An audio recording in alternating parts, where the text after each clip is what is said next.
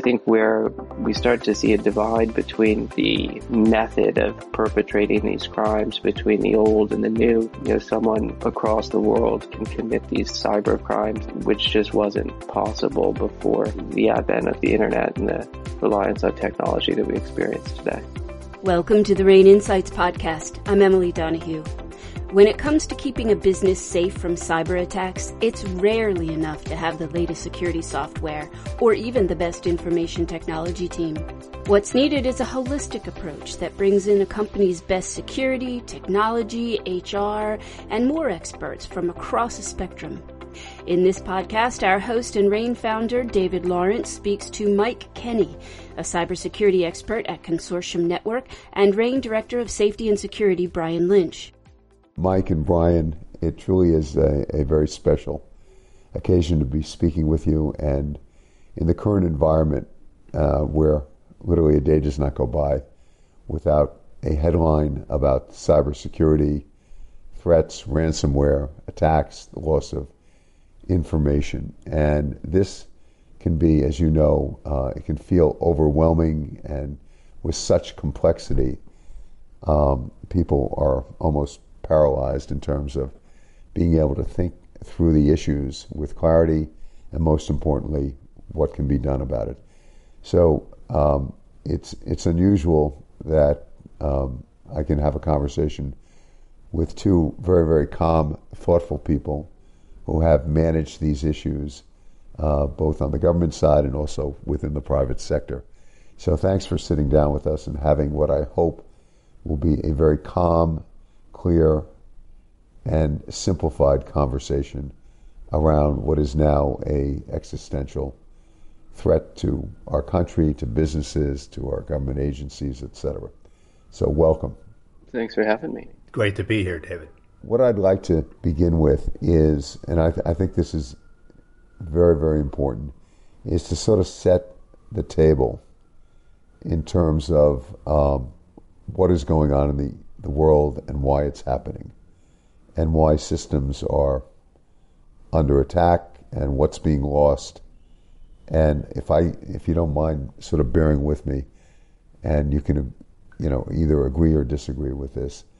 In my conversations with our many clients and also with some of the leadership coming out of the government, I have tried to highlight that what is happening here is not a technology issue. I like to say that the crimes being committed go back to the Bible fraud, blackmail, extortion, kidnapping, obviously, but this is now kidnapping of data, espionage, sabotage, and obviously um, with the disinformation campaigns, you know, propaganda. These are battles and wars and conflicts that have been waged since the beginning of time. And I've also found it helpful to think about the actors behind this, that you have your one off criminals, you have your quasi organized groups, you have your heavily organized groups, you have your mischievous and hacktivists and you know anarchists, uh, and then you have your state sponsored actors. So let me throw that out as maybe an opening statement, and would love to gather your, your thoughts and have them shared with the audience. Absolutely. David, this is Mike here. And if I could start with that one, I want to underscore a couple of points, David, that you made in the intro there that I think will run throughout the course of our conversation here. And the first is the simple cost benefit analysis. And I look at it from two different points of view. One, from the attacker point of view. The cost of perpetrating a cyber criminal act is relatively low.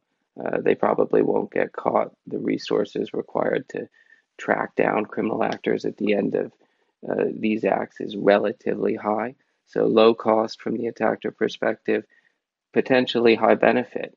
Uh, the reliance that individuals and companies place on technology these days uh, creates an incentive for the victims of attack to, to do whatever is necessary to bring their operations or their systems back online quickly. And so it sets up a skewed cost benefit uh, from the attacker's perspective. On the other side of the equation, from the victim's perspective, the cost of preventing that attack is relatively high. And I'm not just talking about money to buy cybersecurity products or tools, but it's time and capacity to understand what is a relatively uh, complicated uh, set of circumstances, both technologically, but also the motivations and the um, sort of underlying connectivity of the world today. And then on on the other side of that, the benefit, uh, the benefit of making an investment in cybersecurity to many businesses or governments or individuals is unknown. Um, a lot of them aren't yet taking a risk-based or a holistic approach to cybersecurity, and they're looking at cybersecurity uh, simply as a cost with an unknown benefit um, that's not easily quantifiable when it comes to reducing risk. So I think those two pieces, um, you know, will run throughout the course of our conversation. You mentioned what's being lost, and I, I think money or uh, efficiency in some respect is what comes to mind first. But what I think is more important is uh, trust, confidence, uh, faith in uh, you know institutions, whether they're businesses or governments, to deliver products and services in a reliable way. Uh, the sort of logical conclusion of that concern is you could end up limiting future growth. Um, you know, people become reluctant to uh, transact business online or move uh, certain business processes uh, to the cloud or embrace other forms of technology because of the risk associated with doing so. And I think that's a, a significant concern. Yes, David, uh, this is Brian. Uh, I'd like to just talk a little bit about a couple other aspects of your opening, David. Uh, I, I believe it, it needs to continue to be a whole of government and private sector approach. Government cannot do it by itself, nor can the private sector for a number of reasons. I think structurally, uh, the information that's needed uh, is probably not going to be generated through private sector intelligence programs, etc. But I think the seizing of the ransomware payments by the Bureau is a critical step. Uh, I think where we can, uh, where the reach of law enforcement and prosecutorial action for those actors uh, that are conducting this type of activity is an important step. I think the fact that we can designate organizations, we can provide and initiate foreign sanctions are an important aspect. And it, and it also comes down to structure and organization on the threat. I harken back to my time uh, in the government and the FBI and uh, look at the Joint Terrorism Task Force construct. Everything that has to do with terrorism flows through that type of structure. And, uh, you know, maybe we need something like that in the cybersecurity space where one call is a call to all. And there is a coordinated approach to addressing this type of activity. Uh, and it doesn't really matter who's doing it. There will be a construct about how do we go about uh, minimizing the risk, helping firms get where they need to get to relative to cybersecurity, and then uh, addressing the actors that have been identified, uh, whether they're criminal groups, individuals, or nation state actors, uh, can be addressed through that structure, that organized approach to try to get our arms around the, the issue and then uh, what are the ramifications for activities that are being conducted by these folks against companies. So, Brian, let me just sort of draw upon your law enforcement experience, and I'd like to see if we can get some common ground here. But all the crimes that are being committed are actually traditional crimes, are they not? Whether it's theft, fraud, espionage, blackmail, extortion, you know, holding things for ransom. One would argue that the criminal activity that is being conducted by organizations and criminals use computers and the cyber world to conduct those activities, one would argue it's a means to an end. So instead of breaking and entering and stealing a file cabinet, they sit in a location and they go in through the network to steal data. So, to your point, this can be argued is a means to an end. It's another way for criminal activity to occur. And I, again, in level setting this, and Mike, you had a leadership role with the city of New York, where issues of crime rates and what I'll refer to as various theories of policing have taken hold. Um, you know, the city has has had their issues lately, but overall remains safe. What I, I wonder about is why the issues of safety and security are not being addressed in the same way that we address if somebody broke into an office and stole files, or if somebody sabotaged a particular business or government agency. Why are we sort of at this point now where we continue to drive out products and, Mike, to your point, continue to build upon our reliance on digital connectivity without having had this holistic approach that treats this like any other traditional crime albeit there are now new weapons and new portals for the commission of these events. I see that, and I think one thing that the city of New York did that sort of makes that connection is they did launch uh, a free app called NYC Secure, and they implemented some basic uh, cyber hygiene tools on publicly available Wi-Fi access points. And so what that did was you know, from the from the perspective of uh, what can I do to to defend myself or defend my community or or make less likely the impact of a criminal act. The city did some very forward-leaning things in that regard, and I think that people, um, you know, at home and businesses can can take those some of those steps as well. I think where we start to see a divide between the method of perpetrating these crimes between the old and the new is the complete and total breakdown of, of physical space. Uh, you know, someone across the world can commit these cyber crimes, uh, which just wasn't possible before the advent of the internet and the reliance on technology that we experience today. We have spoken about what is needed in this space because it hasn't occurred. It was interesting to me that leadership within some of the most senior people within our national intelligence uh, community have basically on the record stated that these attacks are not going to stop anytime soon and people should just be aware that they will continue to have their data taken, misappropriated, held for ransom, etc. And we've also seen from recent events that even the most significant government agencies are not immune to these things. And the question is, I think that every business is trying to grapple with, every government agency, is what can be done here? What is the holistic approach? What are some of the practical steps? Because um, I'll quote from Gary Gensler, the head of the SEC, who was describing the cryptocurrency world as the Wild West. This kind of feels like we're living in the Wild West. There's no 911 to call to get a response. It's not as though, you know, there's any kind of effective protection for our institutions.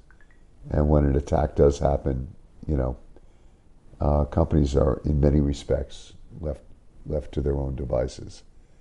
So what is it that institutions can start to do? How do they stay on top of this? If they cannot eliminate the risk, how can they begin to mitigate? How can they be a little bit safer and more secure? Yeah, I think that's a that's a great question, David, and, and an interesting uh, topic. I, will come to that in, in, in, a, in a couple of ways. I, I think there's three major components. I think there's education, I think there's the ability to identify threats, and then there's the process of mitigation. Uh, but I come back to a philosophy, a concept, if you will, about how to address this issue. And I, and I come back to the, to the physical security world. Do we have what we need to protect the outer perimeter, the inner perimeter? Do we have access control? Have we identified key assets, what we used to call emerald assets, what we help our clients with? Do we have inventory control? Are we managing breaches? If the data is compromised, have you taken an inventory of the type of data that you have so that you can identify what has been breached and what has or might have been taken? Uh, do we have a threat intelligence program? What are the internal expertise uh, components that we have internal to the company? Do we have external partners that help us meet our goals? Now, let, let me end this particular uh, comment by looking at what I think the central components of a cybersecurity program should include. It should protect the perimeter of the company's network. It should preserve and protect data in the network through segmentation, access control, ongoing monitoring, etc. Should enable the business. How does the organization accomplish its mission and, and how can the IT component of that help the business? And then how do we manage the risk? I come back to, to, to four items that we that we talk about, David, uh, all the time. Can I identify once I identify a problem? Am I looking at it? Am I analyzing it? Am I responding to it? And am I resolving it? And and and I think this it, it comes down to organization and structure about what we're trying to protect. Yeah, I want to echo what Brian said, and I want to add a little bit more flavor to that from first from the enterprise perspective, and I think it's also valuable to talk about what can what can the everyday person do in his or her um, you know life outside or, or away from the office. Um, when we talk about steps to take, NIST, the National Institute for Standards and Technology, which is part of the Commerce Department, has laid out the cybersecurity framework, which I think is is relatively well known to to IT professionals and people in the cybersecurity discipline. But it starts with identify, identify what you have, protect, protect it, detect anomalous activity on or around what you've identified, and respond to that activity, and then recover or repair um, after the conclusion of that event. And that framework is helpful in the abstract. I think what it means in a in a practical sense varies organization by organization, but those steps are a, a good way to approach cybersecurity. I think the the key is to begin to think about resilience, and that goes back to your point, David, about you know if you've got the the highest levels of the federal government suggesting that these attacks aren't going to stop um, you want to do what you can to prevent them. But really, you also want to focus on reducing the impact when they inevitably happen. How do I minimize my downtime? How do I minimize or eliminate any sort of operational disruption for my company or for my government, for the critical services that we provide? And that all ties back to knowing what those services are, knowing what those you know products or outcomes are, and their dependencies on technology and taking uh, taking steps to add resilience into each one of those deliverables. And what's what's interesting here is the approach to do that often means a heavier reliance on technology. So migration to the cloud or a multi-cloud approach or multiple you know, regions within a cloud environment can make your operation that much more resilient to cyber attacks, but also to natural disasters or um, you know user error, a cut power cord, or a power outage or anything like that. And so I think these pieces all tie together uh, in terms of expecting something bad to happen, preparing for it, and taking steps to reduce the impact when it does. I also want to touch on you know Brian's point around the perimeter, which I think is an important one and still very relevant today. There is though a shift toward a zero trust approach, which is sort of a, a dissolution of the perimeter, a dissolving of the perimeter, and an assumption that uh, your assets, your information assets, live on the internet, and control to those assets is is tightly limited to who needs to know and why they need to know. Uh, but it, it sort of does away with the concept of a heavily guarded, fortified perimeter in the company's data center. And I think both of those approaches are relevant right now, although the shift is toward a zero trust approach. It will take some time to get there. Great insights from both of you. I'd like to press uh, each of you a little bit uh, further. We're in a environment where institutional trust is at a low point. Trust of the government is continues to be at a low point. And the government is quite frankly struggling with trying to get first voluntary cooperation and now you know the potential for regulatory action to require companies to disclose when these events have happened. So what I would say about and I, keep going back to uh, a conflict in my own brain of why these issues are different than you know what I'll refer to as analog crime versus digital crime, physical crime versus online crime. But if someone were attacked or you know there was a theft at a bank or you know someone's offices were robbed or somebody was holding something of value and for ransom there's a 911 number that people would use. And they'd report it, they'd work with the authorities. And yet, that kind of cooperation or that kind of support or service, it just doesn't seem to exist right now. And if we don't have that level of trust between the government and the private sector, where these events can be disclosed and information can be shared, how much progress can we make? Number one. And number two, what is it that we need to bring the digital world onto the analog platform of how we deal with traditional crimes? That trusted reporting relationship. Yeah, I. Uh, it's a great question and an interesting topic. So I'm gonna I'm gonna take it this way. Two two points on this. I think that there are a number of companies that even if there was trust with law enforcement, would be reticent to report. Because I don't think that they want the negative publicity that's attached to having a breach. It's interesting that if they have a theft, a physical theft, a breach of their property, that obviously that gets reported because the police will arrive, there's alarms that go off, and that is maybe a little bit more acceptable to the public than a cyber breach. Just thinking out loud.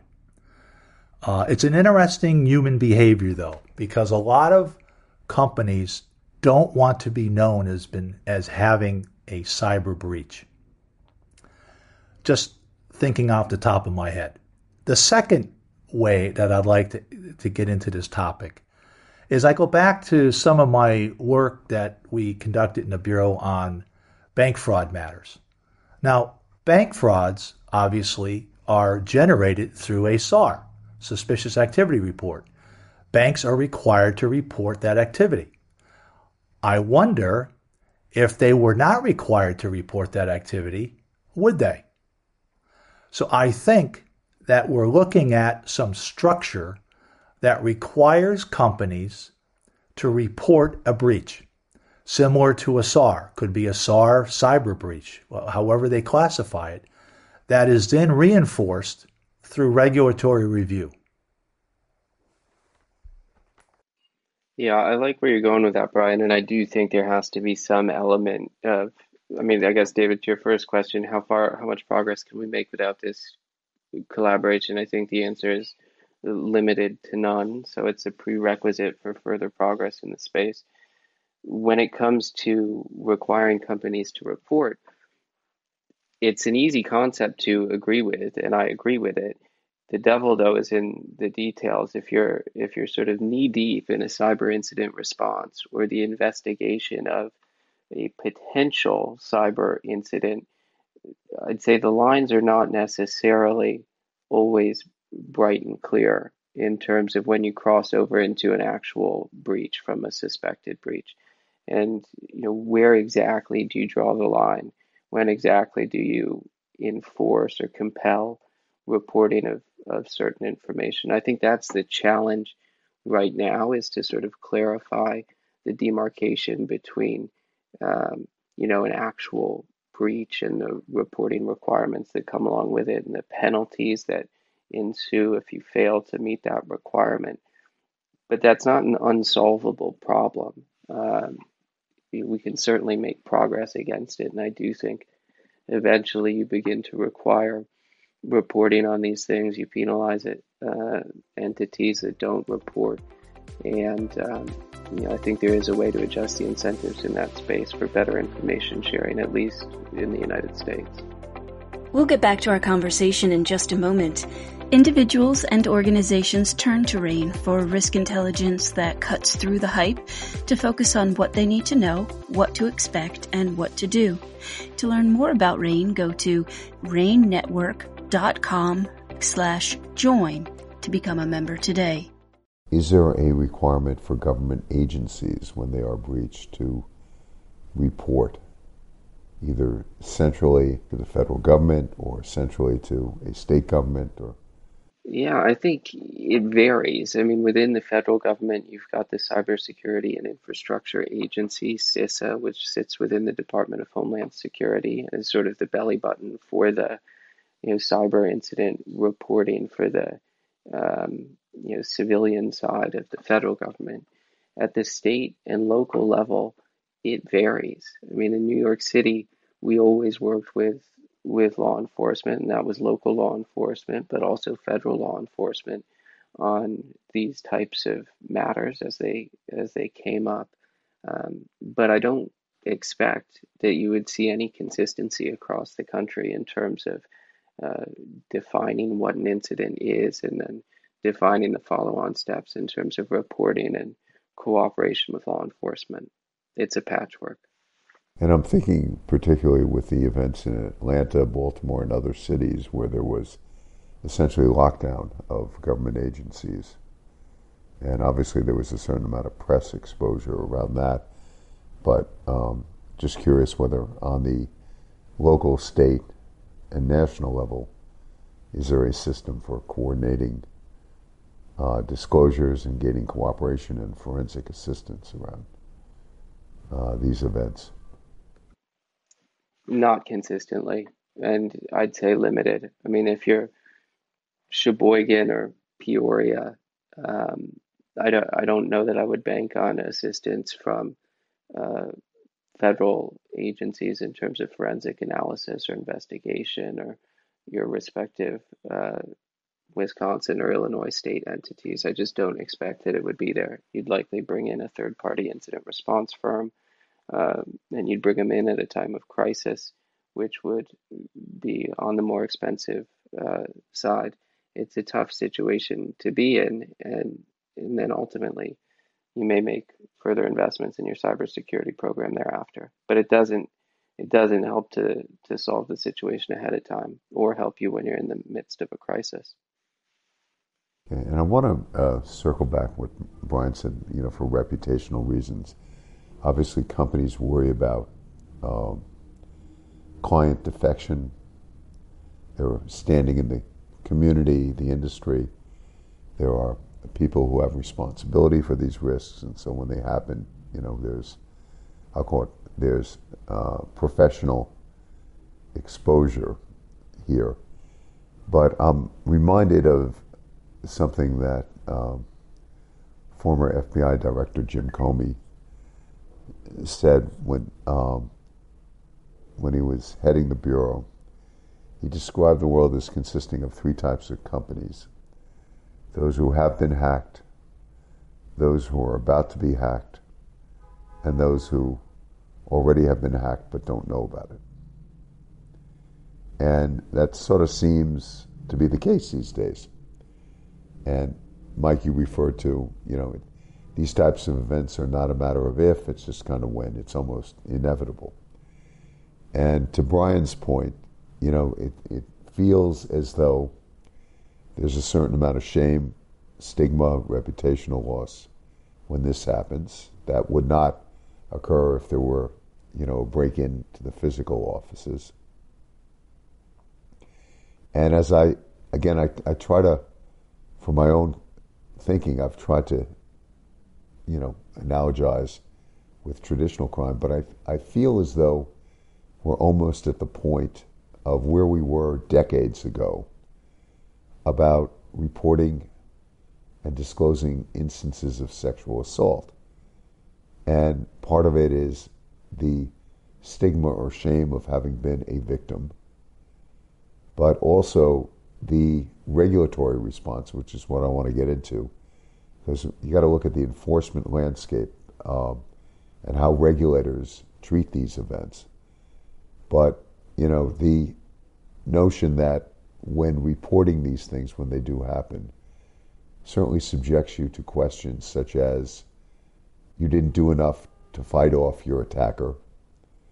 Uh, you should have known you were likely to be attacked because look how you're dressed. Uh, what were you doing in those neighborhoods anyway, etc. Sort of a blame the victim that a company should have recognized it was a target. A company didn't do enough to fight off their attacker. The company was doing business in the various places and with a supply chain that looked like X, Y, and Z, and of course you were going to be vulnerable. And that, you know, had you done what you behaved as you should have behaved, it shouldn't have happened. And as a result, you know, we're going to have an enforcement proceeding, we're going to have an investigation, there are going to be fines that are levied.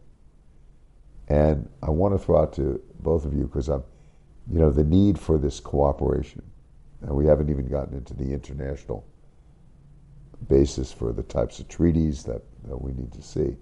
But it just feels to me that we have not approached this issue as we now approach some of these traditional crimes. Women uh, are no longer subjected to that kind of analysis yet. What, look what happens to companies that you know are the victims here. And I'd like to get your thoughts on what might have to change on the enforcement landscape as we take a holistic approach or a holistic perspective to this problem. Yeah, so let me start with the end of that question, David, which is, you know, I think there are some simple things that we can do on the enforcement side of the spectrum spectrum to change the approach. One is a clear definition of sort of what reasonable safeguards means. There, there's, you know, a, a whole host of state and local legislation that has to do with privacy protection and the obligations on companies and governments to protect, you know, individuals' personal information with reasonable safeguards. But those aren't clearly defined. Uh, and I think it's been, for the most part, left up to courts to determine up to this point what reasonable means in this in these situations. But I think it's actually fairly straightforward in terms of uh, a bit of a reference to the NIST framework that I mentioned before. But at a very tactical level, it's asset management, it's multi factor authentication, it's some sort of tool on your endpoint, your computer, your server, your laptop uh, that does antivirus or anti malware or endpoint detect and response. And it's a reasonable backup strategy. And I think you combine those four elements, and those point to sort of a foundational cybersecurity program. And then you can focus on the maturity of those controls and ultimately, uh, you know, shifting to a risk-based approach. But I think with a clear understanding of what you should have in place, you can move to a more uh, meaningful conversation on enforcement. When someone breaks into a bank and steals the money, uh, you know, it's clear that the bank was a victim of uh, a robber. Um, but if the door was left unlocked or the vault was left wide open, I think the sympathy disappears. And you face the same sort of situation in the cyber world, although it's not nearly as easy to uh, analogize to um, the cyber defensive controls that were were not in place. So I think that's that's one place to start a basic understanding of what foundational best practice cybersecurity controls are and an understanding across the board that they need to be in place. And um, we have to again go back to the incentives that reward you know a minimum viable product or a new feature being available uh, before it's been fully tested. Uh, you know the the phrase "move fast and break things" comes to mind, and I I think it's been pretty detrimental in the in the technology space, especially when you know people come to think about cybersecurity after something bad has happened, as opposed to uh, accounting for it in the process of making investments in product or technology or migration to the cloud. So uh, before I turn to Brian, I want to, uh, Brian, let me just, I, I, I want to, because I want to hear your thoughts on this, but I'm hearing a couple things, Mike, in what you said. Number one, we don't yet have basic safety standards or safety code like we do with fire, as we do with elevators and other things. That basically, if you put the following in place, you know, you're not going to be adjudged to be negligent. And I'm suggesting, you know, or what I hear is this idea of a safe harbor if a company in a particular industry does the following things that if attacked successfully that they will have a safe harbor from liability or you know claims of negligence and things like that. Secondly what i'm also um, hearing from you is the uh, this notion that we are rushing products into the market where the safety and security of the users have not been thought through. And I know that NIST, which you referenced earlier, uh, sort of is a offspring of something that people may be more familiar with, which is the UL label on electronic equipment, uh, Underwriters Lab, which came about as you know more electronic products were going into households. There were sparks and fires and fuses were blowing out. I don't mean to date myself too much, but this was basically uh, if a product had the UL label, it meant that it was safe to use. It had passed certain tests and had met certain requirements. So you could bring it into your home with safety and confidence. And I'm hearing you say, we don't yet have that for the products that we are bringing into our businesses, our homes, uh, and that we are relying upon. Absolutely, on both. Brian, definitely want to get your views on not, you know, this notion of shame and stigma and how we're treating this, and then the points that Mike was making. Yes, well, first of all, going back to Mike's uh, comments, totally agree with uh, his points, uh, and he raises some some great points there. And, and David, a- as well, uh, on your points uh, that you just raised, uh, I-, I really think it comes down to uh, what are the standards that are being required of companies. So it's it, it's really I think that's simple. Do we have a standard that we're asking companies to get to? And and I think you know it's a fair assessment that when when companies have been exposed to having a breach, they might feel that they are exposed to being caught short on what they should have been doing. And I and I think that's where it comes down to is are they comfortable with their current structure, their current cybersecurity program? And I, and I think that's a cost benefit analysis that companies weigh. Uh, if if a company is not being forced to expend dollars to shore up their cyber defenses, they may not expend that money and they may use it in other areas of the operations uh, and then just hope and pray that nothing happens and roll the dice. And then when they do get hacked, then they have to answer the bell. Well, why didn't you have this sort of uh, program in place? And what were the decisions that were being made that led you to where you are today? So I think that's a part of it. Uh, but I think it really comes back to, again, the, the, the physical uh, security aspect and linking it to the cyber world. You know, in, in the uh, physical world, the physical security world, we advise our clients, we use the term duty to care. We have a duty to care to protect people. Uh, and, and maybe we need a duty to care to protect our networks and our cybersecurity needs to bring be brought up to a certain duty to care aspect. You know, when you're building a an active shooter program, for example, in a firm, you want to make sure that you have done everything that you can to ensure that your employees know exactly what they need to do should they be caught in that type of situation. And there's various and sundry ways you can do that. And you're held to that standard because it's the right thing to do. It's the duty to care to a person. Uh, we need a duty to care statement for our cybersecurity uh, infrastructure uh, in, in our companies in, in the U.S.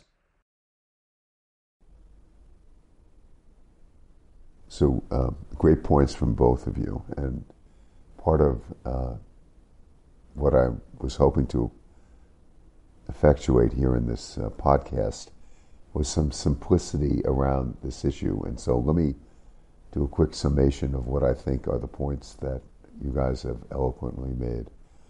That number one, uh, we continue to build and launch products with very little or minimal care and precautions around their vulnerability and I'll call it user safety.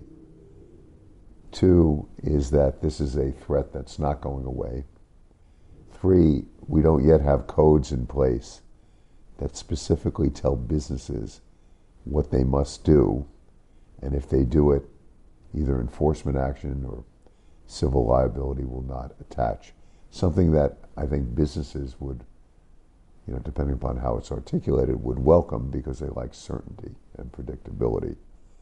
That something must change to allow a more healthy dynamic between the public and private sector. And finally, that there is no incentive for the attackers right now to cease and desist.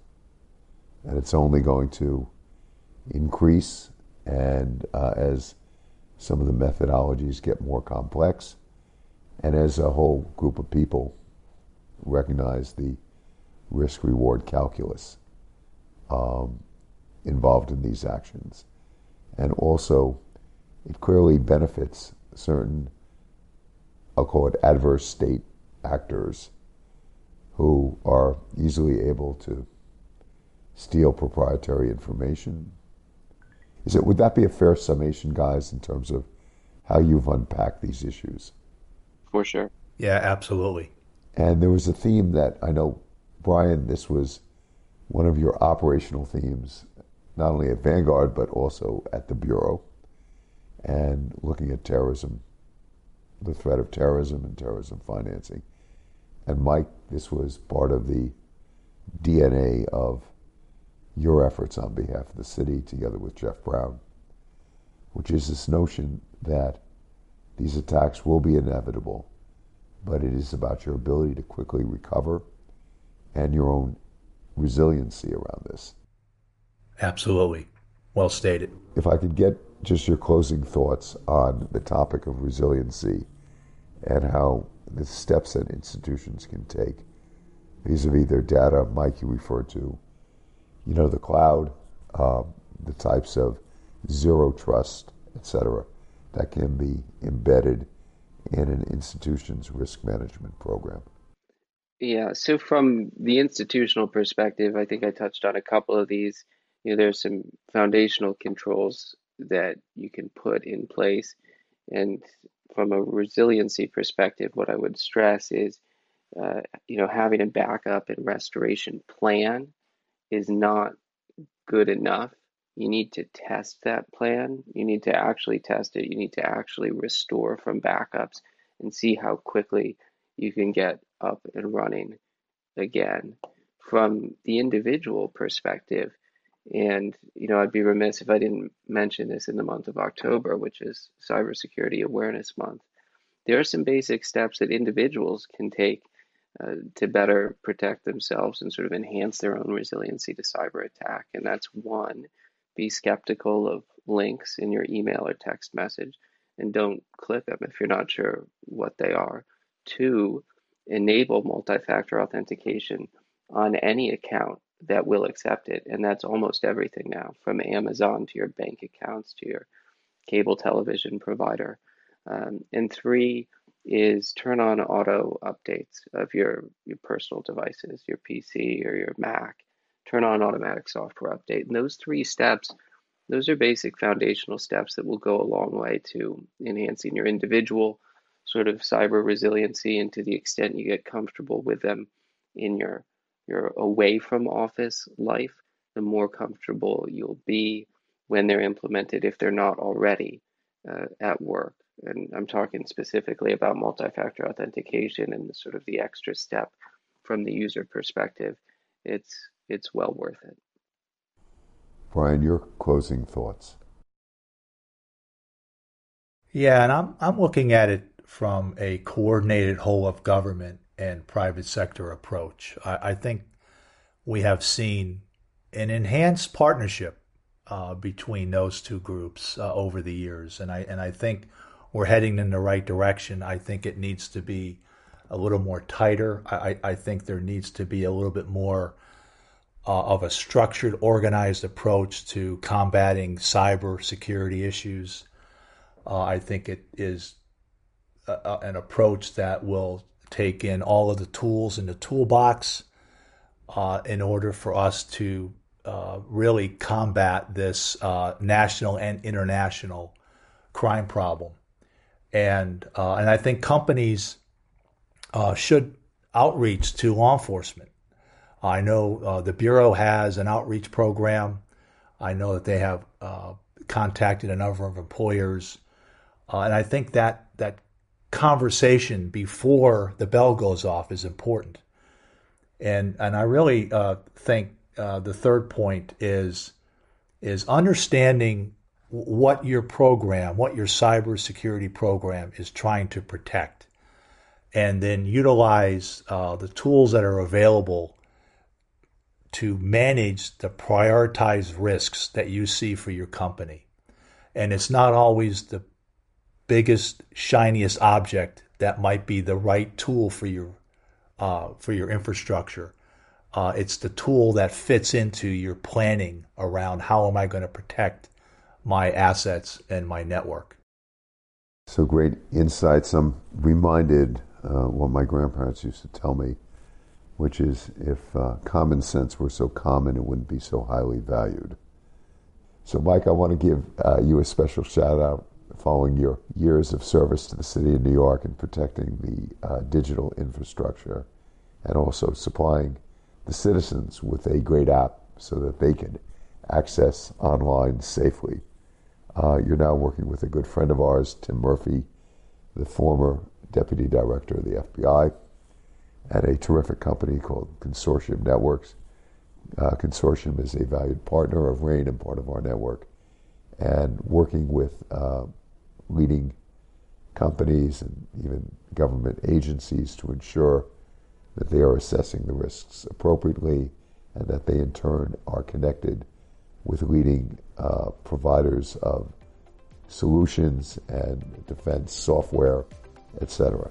Very much appreciated, David. Thanks. And Brian, uh, you bear the crucible of uh, working with me on a regular basis inside RANE, leading our security and investigative efforts. So I, I'll thank you now publicly for doing so. Well, thank you, David, and it's certainly my pleasure to be with you. Mike Kenney is a cybersecurity expert at Consortium Network, and Brian Lynch is RANE's Director of Safety and Security. David Lawrence is the founder of RANE. RANE is a risk intelligence company that provides access to critical insights, analysis, and support to ensure business continuity and resiliency for our members. Learn more about how we can power your business to success at ranenetwork.com. That's R-A-N-E network.com. I'm Emily Donahue. Thanks for listening.